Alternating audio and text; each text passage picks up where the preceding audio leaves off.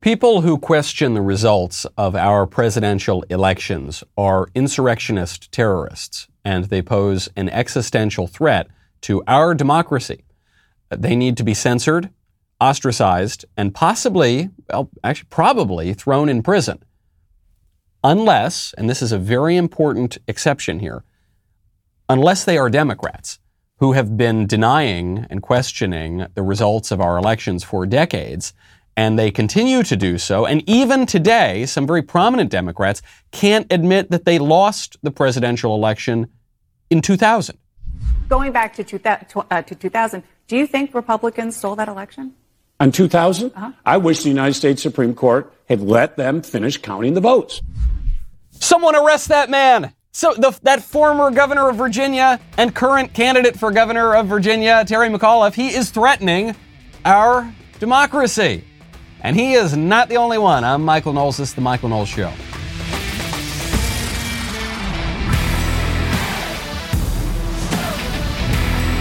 Welcome back to the show. My favorite comment yesterday from the Schuckmeister, who says, between the degradation of Columbus Day and the casting of Chris Pratt as Mario in the Mario movie, anti-Italian discrimination is running rampant. I couldn't possibly agree more. I even saw somewhere, I don't know if this was real or not, but I think it was a real statement, that when Chris Pratt was asked if he was going to speak in a Mario Italian accent, he said no, he was going to speak normal. Speak normal? How dare you, sir?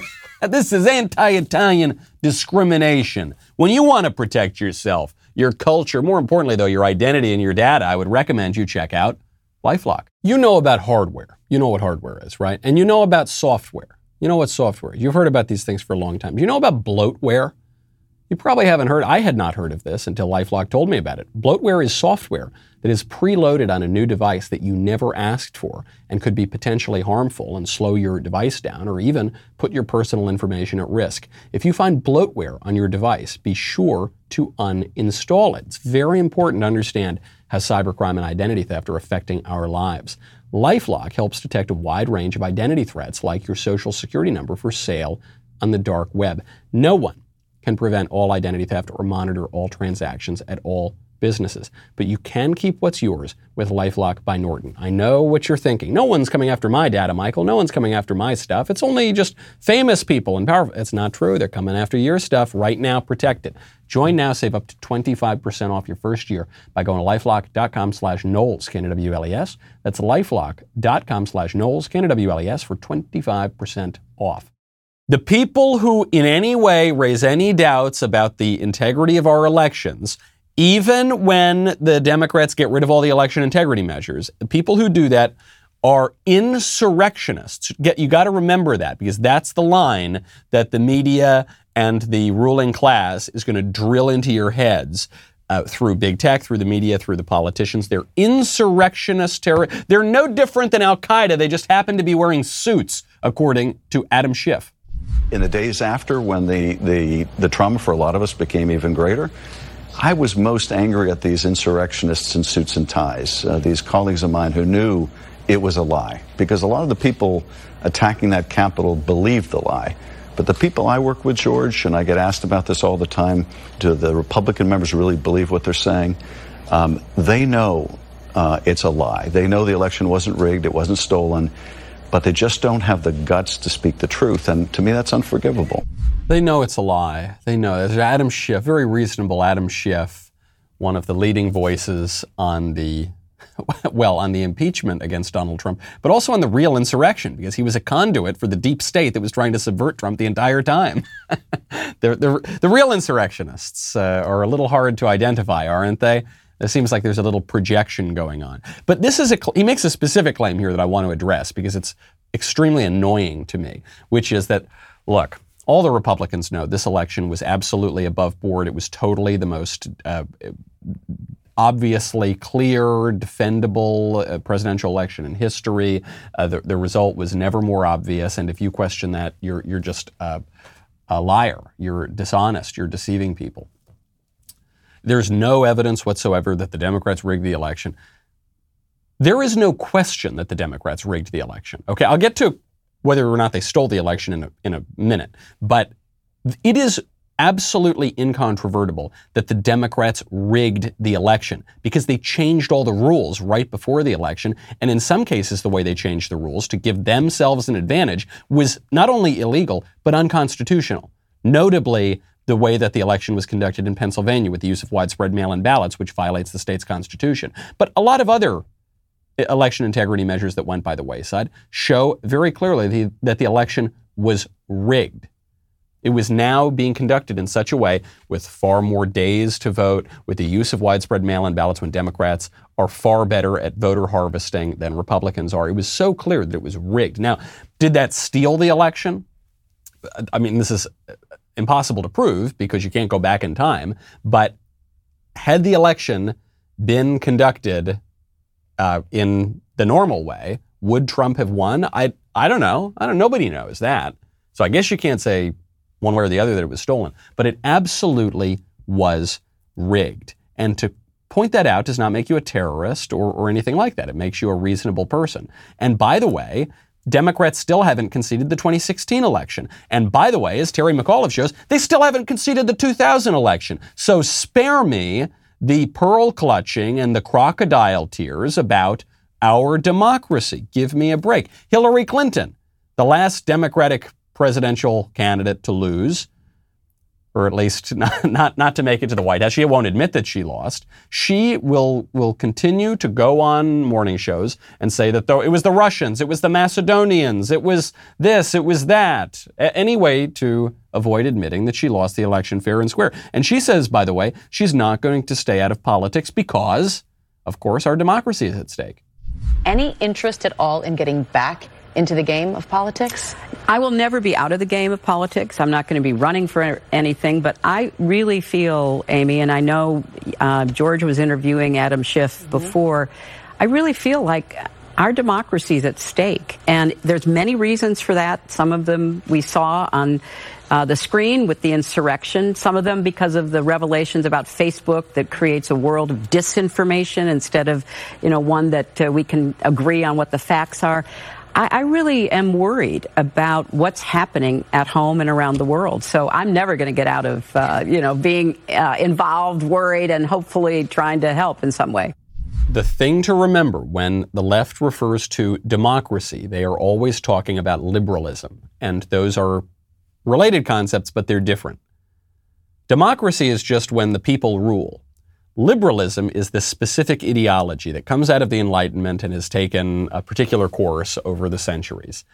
Sometimes the people can vote against liberalism. And when that happens, like notably when they voted for Donald Trump, when that happens, then the left calls that a threat to our democracy. But it's not. It's manifestly not a threat to our democracy. It is, however, a threat to liberalism. And even more specifically, it's a threat to their oligarchy. The liberal ruling class is increasingly ruling as an oligarchy. And so you'll notice when Hillary Clinton says Facebook is a threat to our democracy, she's not saying it's a threat to our democracy because a handful of people control the flow of speech around a republic. That's the actual threat.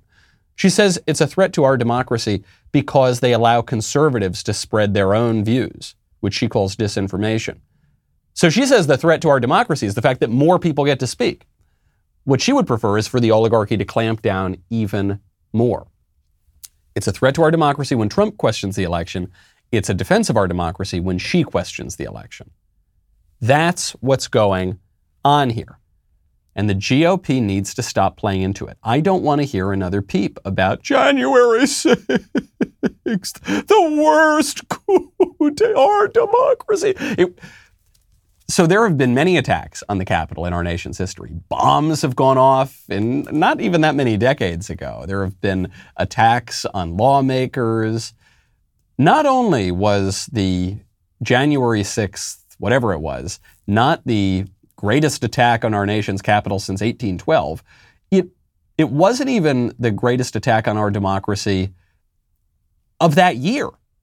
Right. The BLM riots were a far greater, deadlier, more dangerous attack on our democracy. They attacked a federal courthouse. They attacked police stations. They killed dozens of people. They attacked private businesses. They attacked private residences. That was a far greater attack on our democracy. And the squishes play along. So Trump just sent out a very important message a couple days ago to the family of Ashli Babbitt. Don't forget, the only person who was killed in the political violence of January 6th was a Trump supporter. Initially, we were told by the lying media that a cop was killed by an insurrectionist with a fire extinguisher. It was a complete lie, completely made up. The only person who was killed in the political violence was Ashli Babbitt, one of the Trump supporters, unarmed, who was shot, presumably by a Capitol Police officer. She was an Air Force veteran. She served her country.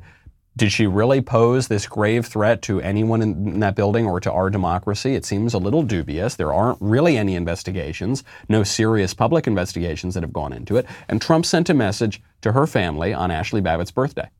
Today would have been her birthday. Happy birthday, Ashli. Happy birthday. We're looking at you and you're looking down on your family and on us. My heart and the hearts of millions of Americans across the country are with everyone who knew and loved her. I especially want to express my great sympathy to Ashli's loving husband, Aaron, and her wonderful mother, Mickey. I spoke to both of them. These are great people. Together we grieve her terrible loss. There was no reason Ashli should have lost her life that day. We must all demand justice for Ashli and her family. So on this solemn occasion, as we celebrate her life, we renew our call for a fair and nonpartisan investigation into the death of Ashli Babbitt. Just asking for an investigation. George Floyd, a career criminal who robbed a pregnant woman at gunpoint, who was killed resisting arrest over a long period of time while being arrested, committing a crime. He is killed. Months and months long investigations, nationwide, worldwide riots, and the cop who did it goes to prison, convicted of murder. Ashli Babbitt, an Air Force veteran who lived a good, upstanding life, is killed, potentially committing a crime, potentially not committing a crime in this riot at the Capitol. But was she armed? Was she actually posing a threat? She gets killed by a cop and everyone celebrates. Does that seem fair? Does that seem right to you? That seems a little disordered. Not so much as one major investigation. And what Trump is calling for is, hey, let's put the focus on here. Let's see what's going on here instead of always being on the defensive and always buying into the left-wing narrative. You know, when you want to not only save your country, but when you want to save a little bit of money at the gas tank, I would strongly recommend you check out GetUpside. Gas prices are insanely high right now. I don't need to tell you that. I'm sure you've noticed it. Well, I'm thrilled to introduce to you an incredible app that everyone who buys gas needs to know about, GetUpside. My listeners are making up to 25 cents for every gallon of gas every time they fill up. Just download the free GetUpside app in the App Store or Google Play right now. Use promo code Knowles and get a bonus 25 cents per gallon on your first fill up. That's up to 50 cents cash back. Do not pay full price at the pump anymore. Get cash back using GetUpside. Download the app for free and use promo code Knowles, K-N-O-W-L-E-S, to get up to 50 cents per gallon cash back on your first tank. Some people who drive a lot are making as much as $200 to $300 a month in cash back. There's no catch. The cash back gets added right to your account. You can cash out anytime to your bank account, PayPal, or an e-gift card for Amazon and other brands. Just download the free GetUpside app and use promo code Knowles, K-N-O-W-L-E-S, to get up to 50 cents per gallon cash back on your first tank. That's code Knowles. The squishes are in many ways worse than the libs. You know, the squishy conservatives who always run away from the conservative arguments and they like to suck up to the left-wing establishment and they say, I'm a conservative, but I'm not that kind of conservative. No, don't. I'm not like Trump. I'm not like Sarah Palin. I'm not like Ted Cruz. I'm not like this. I'm not like that. We're a little harsh on them on this show, but I think justly so. They are often worse than the libs. Okay, I'll give you an example. New York Times, here we go. Guest essay from Miles Taylor. He was a whistleblower in the Trump White House. He was some underling in the Trump White House who spent all of his time trying to undermine the duly elected president because this jerk felt that he was much more important and had much more authority than the man who was elected by the American people. Miles Taylor and Christine Todd Whitman, who is a very, very liberal Republican governor of New Jersey in the 90s. It was a very long time ago, and she hasn't really mattered very much since. Headline, We Are Republicans, There's only one way to save our party from the pro-Trump extremists. The way this was headlined on the internet was, "We are Republicans, and we're Republicans for electing Democrats in 2022. This is very important. We've got to do it. The only way to save the party is to elect Democrats." Okay. How many times are they going to run this column? They run this column every election cycle, and they find a couple of squishes, and they say, "Look, we're Republicans, okay, but whoa, what's happened with Trump is unacceptable."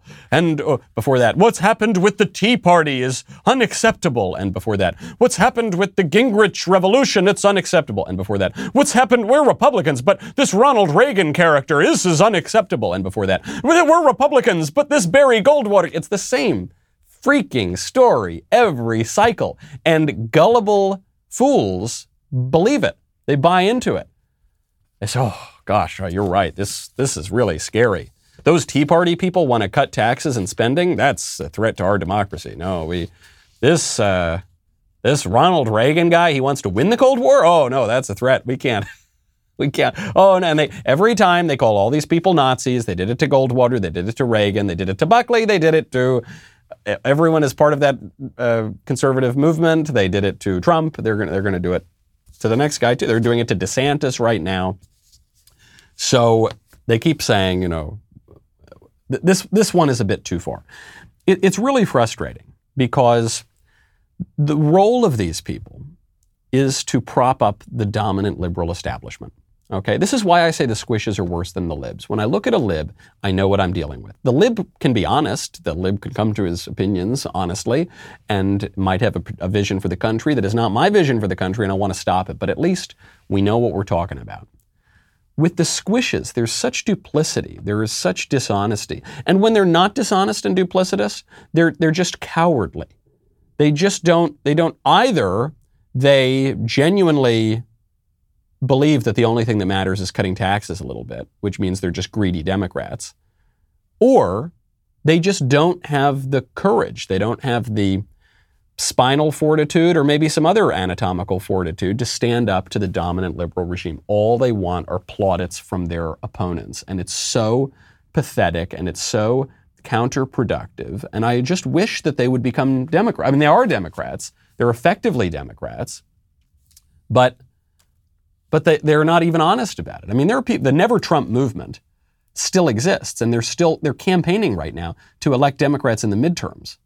Trump's not on the ballot. Trump is no longer the president, but they say, "Oh, but the Trump, it was so bad, we need to keep electing Democrats. Trump's going to be dead 50 years. They're going to say, we got to keep, just to make sure that there's no more Trump, we got to keep electing Democrats. We're Republicans for Democrats." Whatever that means. You've got to stand up. One guy who's not a squish, there are a handful of guys in this party who are not squishes. But one guy who's definitely not a squish, Ron DeSantis. You remember Ron DeSantis voted to ban mask mandates at the school level in Florida. And I thought this was great. And the squishes wailed and screamed. And they said, this is a violation of liberty that now mean old Ron DeSantis is using his political power to stop school boards from using their political power to muzzle up students. And so that's a liberty. True liberty suggests that we need to just muzzle ourselves forever. And you think, okay, something's going wrong with your definition of liberty, folks. But DeSantis is going further. He's not just issuing this rule that the schools can't mandate the masks. He's taking action because some schools are violating his order. We talked about this yesterday with the Texas pro-life law. It's not enough just to pass a law and say, okay, we're good. We got the laws on the books, now we're good. Because what the libs are going to try to do is not enforce the law. They're going to try to undermine it at the executive level or at the judicial level. Right? They're going to try to come in and use a judge to upend it, or they just won't enforce it in the first place. So Ron DeSantis is now defunding school districts that are violating his mask mandate ban. The Florida Board of Education has voted to sanction 8 school districts. The penalty here will be defunding these schools in an amount equal to 1/12 of all school board members' salaries, in addition to withholding any equal amount to federal grant funds awarded to those districts by the Biden administration. Good stuff. Enforce it. Give it teeth.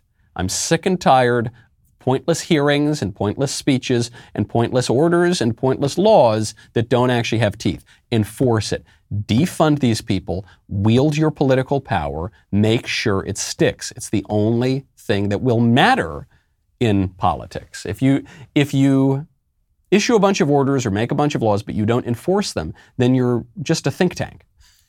and at least a think tank exists to do that, and then they hand over their ideas to politicians, and the politicians are supposed to enforce it. If the politicians are not enforcing it, then they are completely abandoning their duty, okay? Ron DeSantis obviously wants to be president. He's campaigning. He's setting the stage to campaign for president, and he's doing a very good job of it. Speaking of people who want to be president, though, we should turn to the other party, to Kamala Harris, who just put out one of the most cringe-inducing videos I have ever seen. I'll set the stage for you. It's Kamala Harris speaking to students about science. And the purpose of this is to show how caring she is and broad-minded and inspirational she is. And I'll tell you, I did not know that this degree of vapidity could exist, but here we are. I just love the idea of exploring the unknown.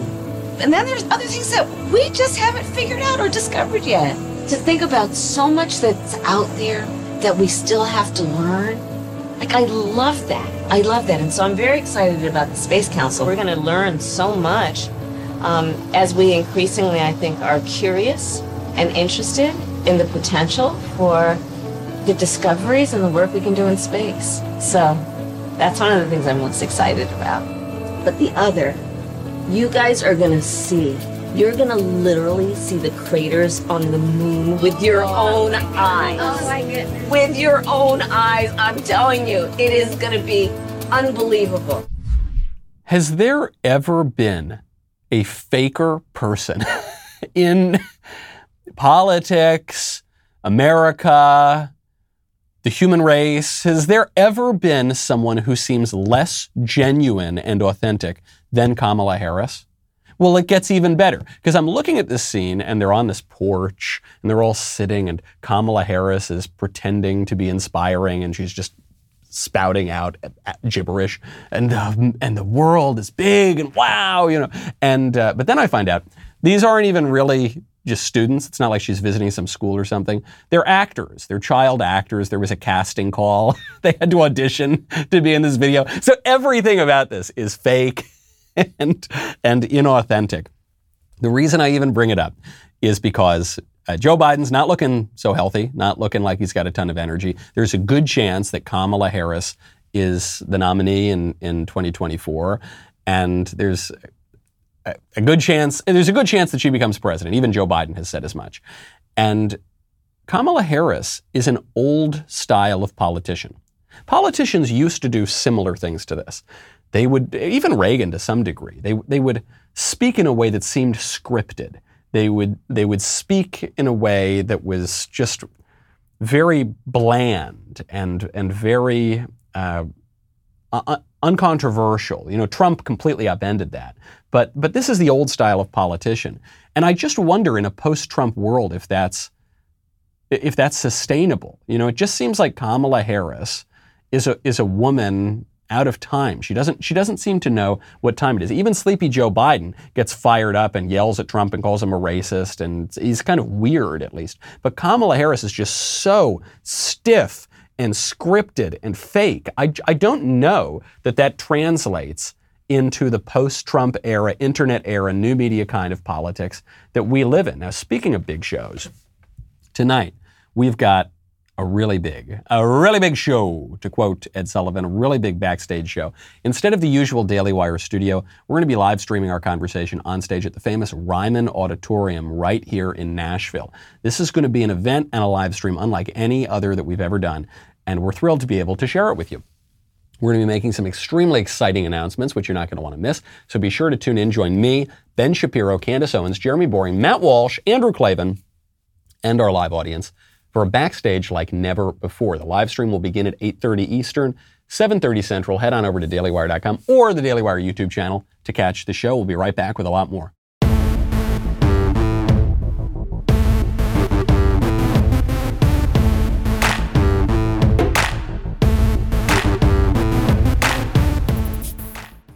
We've got an update from the cancel culture. This one I did not see coming. Sir Laurence Olivier, one of the most celebrated actors from the 20th century, died many decades ago. Sir Laurence Olivier has been canceled. And actually, not only has he been canceled, but a professor who played his performance of Othello, a wonderful movie, in his class, has also been canceled. Bright Sheng, who's the Leonard Bernstein Distinguished University Professor of Composition at the University of Michigan School of Music, Theater, and Dance, played the 1965 movie Othello, featuring the great Laurence Olivier. But if you know anything about Othello, you'll know that Laurence Olivier's darkened his skin. He's wearing blackface in the movie. He's not doing blackface like he's performing a minstrel show. He's performing Othello, for goodness sakes. And this really, really bothered some freshman chick. So you have Laurence Olivier, one of the greatest actors of all time. You have Othello, one of the greatest plays of all time. And you have this professor, Bright Sheng, who's apparently a very, very distinguished professor at this prestigious school of music. Then you have this know-nothing freshman girl. And this know-nothing freshman girl named Olivia Cook says, quote, "I was stunned. In such a school that preaches diversity and making sure that they understand the history of POC," that's people of color, "in America, I was shocked that the professor would show something like this in something that's supposed to be a safe space." So this girl, who knows nothing, this is a very uneducated and apparently very unintelligent person, is horrified to watch a very good movie with a very good actor written by probably the greatest playwright in the English language. She hates the fact that she might have to learn something and expand her mind and become educated. So she complains about this and she says, "It's Shakespeare's racist. Olivier's racist, everybody. If you're racist, everything's racist and racism is the worst thing in the world, so you got to cancel it." So you would hope that at a serious educational institution, the administrators would say, "Hey, lady, shut up and sit in class and learn. That's what you're here for, learn." But we don't have serious educational institutions anymore, so the dean of the school sends out an email, not defending Shakespeare, not defending Laurence Olivier, not defending the professor, as he should, but saying, quote, "Professor Sheng's actions do not align with our school's commitment to anti-racist action, diversity, equity, and inclusion. All hail diversity, inclusion, and equity, the die ideology, all hail it." He didn't say that. I added that. I was inferring that. I was reading between the lines. He says that Sheng has been reported to the Office of Equity, Civil Rights, and Title IX over the incident. How dare he expose the students to Shakespeare? These people are barbarians. They're barbarians. The dean of this school is a barbarian. He's a deeply uncultured, uneducated person. This girl, this freshman girl, is obviously a barbarian. She is uneducated. She is uncultured. But, you know, she gets a little more leeway. The reason she's at school right now is ostensibly to stop being a barbarian. Kids are barbarians, okay? Kids are uncultured. Kids are uneducated by definition. That's why we educate them, to bring them into culture and civilization. That's what she's there for. And so I don't even really blame her. What is she? She doesn't know anything. Her professors, I guess this professor was trying to educate her and give her exposure to some culture, but she's being failed by the deans and the administrators and the universities who double down on her ignorance and who punish people who attempt to educate her. This is what is happening. This is what my friend Spencer Clavin has an excellent podcast. It's called Young Heretics, where he just goes, he's an Oxford classicist, and he goes over the great works in history. And it's not particularly political. He just says, here's the liberal education that you were denied, okay? And that increasingly is happening, even at top schools. People are not being given a proper education. And as that happens, our society is going to get coarser and dumber and less cultured and more barbaric, and we're all going to be screaming and grunting and clubbing each other over the head. That is the normal state of savage societies. It's not the state of civilization, but increasingly we're seeing civilization crumble around us. And they very often use race as the cudgel here, because race has always been a bit of a fault line in American history. But they would use whatever they can. They'd use sex if they can. They would use class if they can. They would use socioeconomic status. They would use whatever they can, because the goal here is not to effect some great sexual end or racial end or whatever. It's really just to destroy the civilization. Speaking of racial politics, here's breaking news. This is headline news. Federal prosecutors announced they will not file charges against a white police officer who shot Jacob Blake in Wisconsin in 2020. You'll remember Jacob Blake, who is a black guy. It's very important, apparently, that he's a black guy. He was shot because he had the cops called on him. He was allegedly sexually assaulting this woman and then going out and taking her kid and driving the kid away in a car. And he also had a weapon in his car. And so the cops, after doing everything they could to stop this guy peaceably, they finally shot him. And the shocking headline that's surprised everybody is that they're not going to punish the cop. Why is this news? This should be obvious. This is not a man bites dog story. The only troubling news is that this is news. The only troubling news is that people expected that the cop would be charged. Jacob Blake survived the shooting. I think he's paralyzed or something. Jacob Blake got off easy. Jacob Blake did not deserve to walk out of that situation alive. Resisting arrest, allegedly assaulting a woman, getting into a car with weapons, with a child in there that he's going to drive away. That guy got off real lucky, okay? And this cop who shot him should be given an award. This cop should be honored. He should have a ticker tape parade. But because our culture is so stupid and upside down at this point, he is suspected of and being accused of committing murder, and the fact that he wasn't charged is what's so shocking. It goes without saying, I almost don't want to say it, that if the racial roles were reversed, this wouldn't even be a news story. But because we now live in this culture that is obsessed with race and this idea that white people bad and black people good, and all black people are good and all white people are bad, and whiteness is the cause of all evil in the world, and that's why we have to abolish it. And this is actually being taught in schools and in boardrooms and in the government. We are now shocked that this violent criminal, after being shot by a cop after resisting arrest, is not going to see his cop charged with murder. Speaking of identity politics, big identity politics story. This is a story that the Daily Wire broke. I think we were the first ones to this story. Just came out last night, and it's going to be completely suppressed by the media. It's already being suppressed by the media, so pay attention. Loudoun County, which has had a lot of problems in its schools, a lot of people protesting in Loudoun County because the schools are covering up the radical racial politics that are being taught, the radical gender sexual politics that are being taught. Well, it goes further than just the curriculum. On June 22nd, Scott Smith was arrested at Loudoun County at a school board meeting. And the meeting was ultimately deemed an unlawful assembly because Scott Smith, who was a father in the district, was speaking out against a policy that lets boys go into the women's bathroom. And he said, and that's all you saw. That's all people saw of the story. This guy, this crazy right-wing dad gets arrested at the school board meeting because he is anti-trans. He's a transphobe, and this is mean and awful and bigoted. Well, what's the story? The father was the father of this young girl, this 15-year-old girl, who was raped in a bathroom at the school by a boy who considers himself gender fluid, who sometimes wears a dress, who went into the school and allegedly raped the girl. There is a lot of evidence for this. The Daily Wire investigative team did a very good job parsing out this story.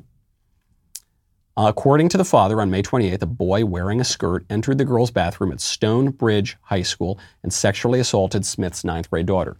And I don't want to go into the details too much on this show, but I know that the term sexual assault is very broad these days. Some people say sexual assault even refers to if you just kiss somebody or something like that.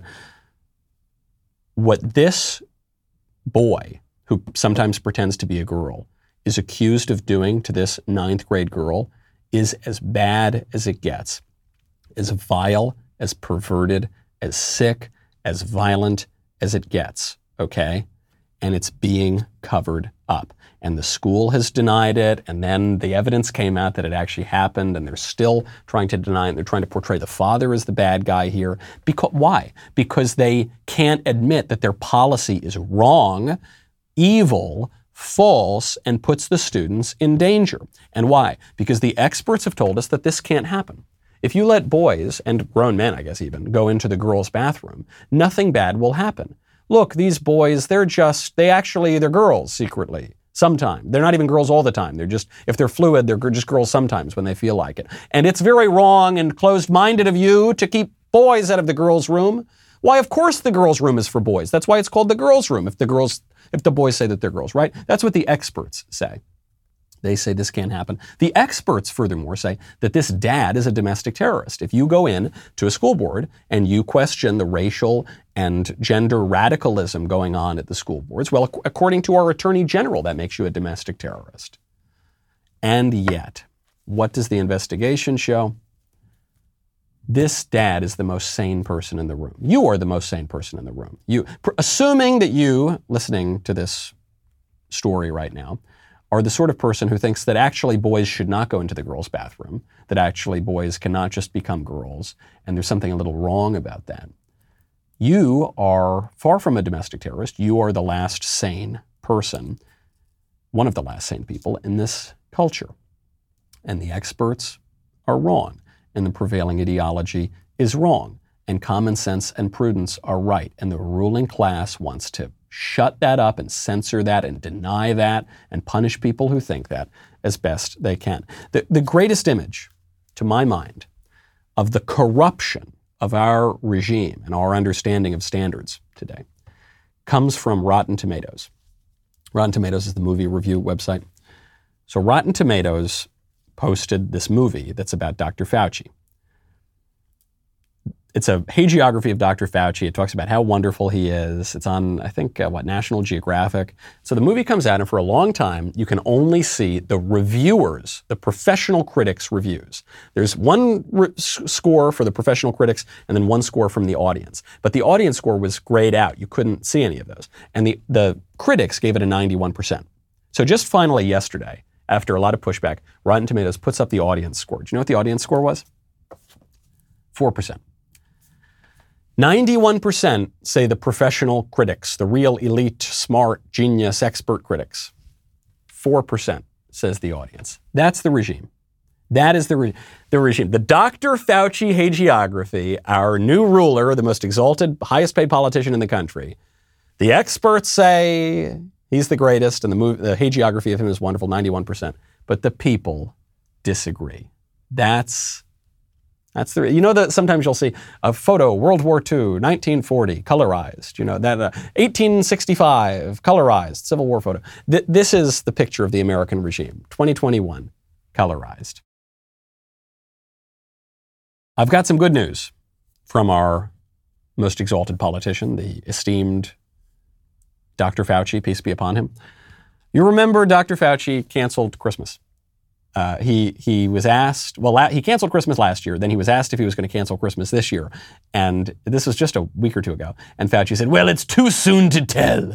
And then people pushed back against him. And he said, oh, look, I never said you couldn't have Christmas. I mean, you did. You said it was too soon to tell. So you said there was a good chance that we might not have Christmas. Then he said, no, maybe I'll have Christmas. It's fine. So there is one holiday that Fauci likes. He says, you know, putting Christmas and Thanksgiving aside for now, at the very least, you can celebrate Halloween. I think that particularly if you're vaccinated, but you can get out there. You're outdoors for the most part, at least when my children were out there doing trick-or-treating, and enjoy it. I mean, this is a time that children love. It's a very important part of the year for children. I know my children enjoyed it.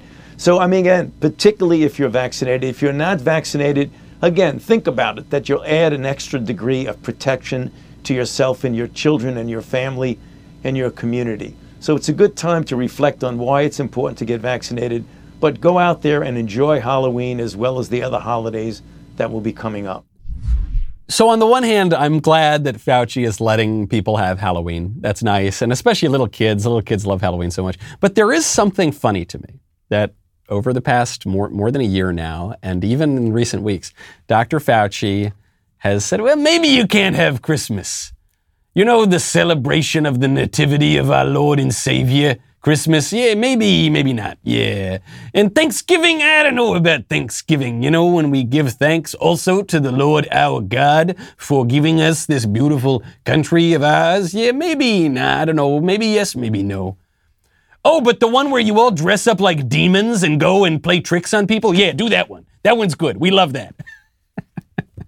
Okay, the Nativity of our Lord, no. Thanksgiving, no, I don't think so. But the one where we talk about like devils and witches and like throw eggs at each other, that one's totally fine. That doesn't spread coronavirus. But Thanksgiving and midnight mass, that does spread coronavirus, right? I'm being slightly unfair to Dr. Fauci here, but not very unfair. I think I actually, generally speaking, I think I'm being pretty fair. Though I don't want to be misunderstood. I do like Halloween. There's something very traditional and cool and medieval about going out and playing tricks on each other and going door to door asking for sweets and stuff and dressing up. So I think it's great. I'm glad. I'll take the win. Thank you. Thank you, Dr. Fauci, your eminence, your beneficence. Thank you so much for allowing us to have our holiday, well, at least one of our holidays. But don't get too excited because Fauci says that, yeah, maybe you can go get some candy on Halloween, but you might not be able to get on an airplane pretty soon if you don't take the Fauci ouchie, if you don't take the experimental drug to protect against the virus that poses a very, very low risk of hospitalization or death for the vast majority of people. Because while we might not have a vaccine mandate on the planes immediately, it might happen. Would you like a vaccine mandate for air travel in effect for the holidays? Well, it depends on what you mean. If you're talking, you know, we do now have a situation when people coming in from outside of the country who are not United States citizens, they really must require that they get vaccinated as well as getting tested before. What the president has done regarding masks, I think, is important, namely doubling the fine on people who refuse to wear masks on airplanes. On the table is the issue of mandates for vaccine. It's always discussable. We always wind up discussing it. Do you support it? But right now, I don't see that immediately. You know, Dana, I don't want to say support or not. I think it's a decision that's made by input from a number of parts of the government, including public health. I mean, obviously, from a public health standpoint, the more protection you get, the better it is. But I don't want to be weighing in because we wind up then having people taking things out of context. We have everything on the table, and it will be discussed by the medical group. So you support it, is what you're saying. Because what does he mean? He goes, I don't want to give you an answer to your direct question, because then people might take it out of context. Well, then give me the context. What do you mean take it out of context? Do you support a vaccine mandate on an airplane? Well, if I say yes, then people won't like me as much. Yeah. Oh, that's the context. Okay. The context is that you don't want to state your honest opinion because you know that you don't have the political capital to enforce it yet, but you might in the future. That's what this is really about, right? Fauci has done this many, many times. He obviously supports it. He admits it. He goes, from a public health standpoint, I want to muzzle up all you filthy animals, right? but I don't think, I'm not going to say it yet, but soon enough, we're going to do it. That's what's going on here. And it's just an important reminder that, well, the libs prattle on about the science and the squishes think that the science matters, so they try to defend their views and oppose the left's views with the science. Actually, it's not about the science at all. It's about politics and it's about political power. And right now, at least, Fauci thinks he doesn't have the political power to do this, but he very well might in the future, especially if we keep giving in, which is why it's important to resist these things. And you are seeing some good news. Speaking of airlines, you're seeing this happen on Southwest Airlines right now. Southwest Airlines is mandating vaccines for its staff. Southwest Airlines is canceling lots and lots of its flights. It canceled 1,000 flights on Sunday. It canceled hundreds and hundreds, if not 1,000 or more flights yesterday. I didn't get the final number. It's canceling. Why is that? Well, they were blaming it on weather. It was a pretty sunshiny day on Sunday. Yesterday was pretty nice too. It wasn't because of the weather. What's really going on here is that the employees at Southwest are having a sick out. They're not showing up for work because they're not going to comply. By the way, this mandate is not even from the government. OSHA, the agency that Biden tasked with enforcing the mandate, hasn't even put out its rules really yet. What this did was the announcement from Biden gave cover to big corporations to mandate the vaccine for the employees, but it's not actually coming straight from the government. It's just now a policy from the airlines, and they can pretend that it was the government who made them do it. So what the pilots and the staff members are saying is, okay, you want to make me do it? Fine. Go get another pilot. Go get another staff member. Go get another stewardess. Go get another check-in person. And I love it. And by the way, I've got to take a lot of flights in the next few days, and I might have to miss some of my flights, and I hope I don't have to miss some of the speaking events that I'm going to. But I love standing up, because what Fauci knows, what the liberal ruling class knows is, this is a brute force battle of political wills. I mean, all the way down to when you question an election, it's evil and a threat to our democracy. But when we question an election, as we have for 20 years, it's totally great and fine and actually a defense of our democracy, right? They know that it's about wielding power here. And so they're going to creep up gradually to wield power until they get more and more and more of it. And what the Southwest employees are saying is, no, we're not going to do that. Totally stand with them. This is a really, really great move. If you don't stand up now, when are you going to do it? I'm Michael Knowles. This is The Michael Knowles Show. I will see you tomorrow.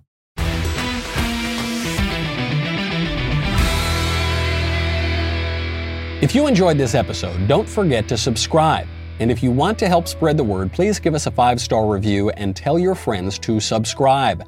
We're available on Apple Podcasts, Spotify, and wherever else you listen to podcasts. Also, be sure to check out the other Daily Wire podcasts, including The Ben Shapiro Show, The Andrew Klavan Show, and The Matt Walsh Show. The Michael Knowles Show is produced by Ben Davies. Executive producer, Jeremy Boring. Our technical director is Austin Stevens. Supervising producer, Mathis Glover. Production manager, Pavel Vidovsky. Editor and associate producer, Danny D'Amico. Associate producer, Justine Turley. Audio mixer, Mike Coromina. And hair and makeup by Cherokee Hart. The Michael Knowles Show is a Daily Wire production. Copyright Daily Wire 2021. If you prefer facts over feelings, aren't offended by the brutal truth, and you can still laugh at the insanity filling our national news cycle, well, tune in to The Ben Shapiro Show. We'll get a whole lot of that and much more. See you there.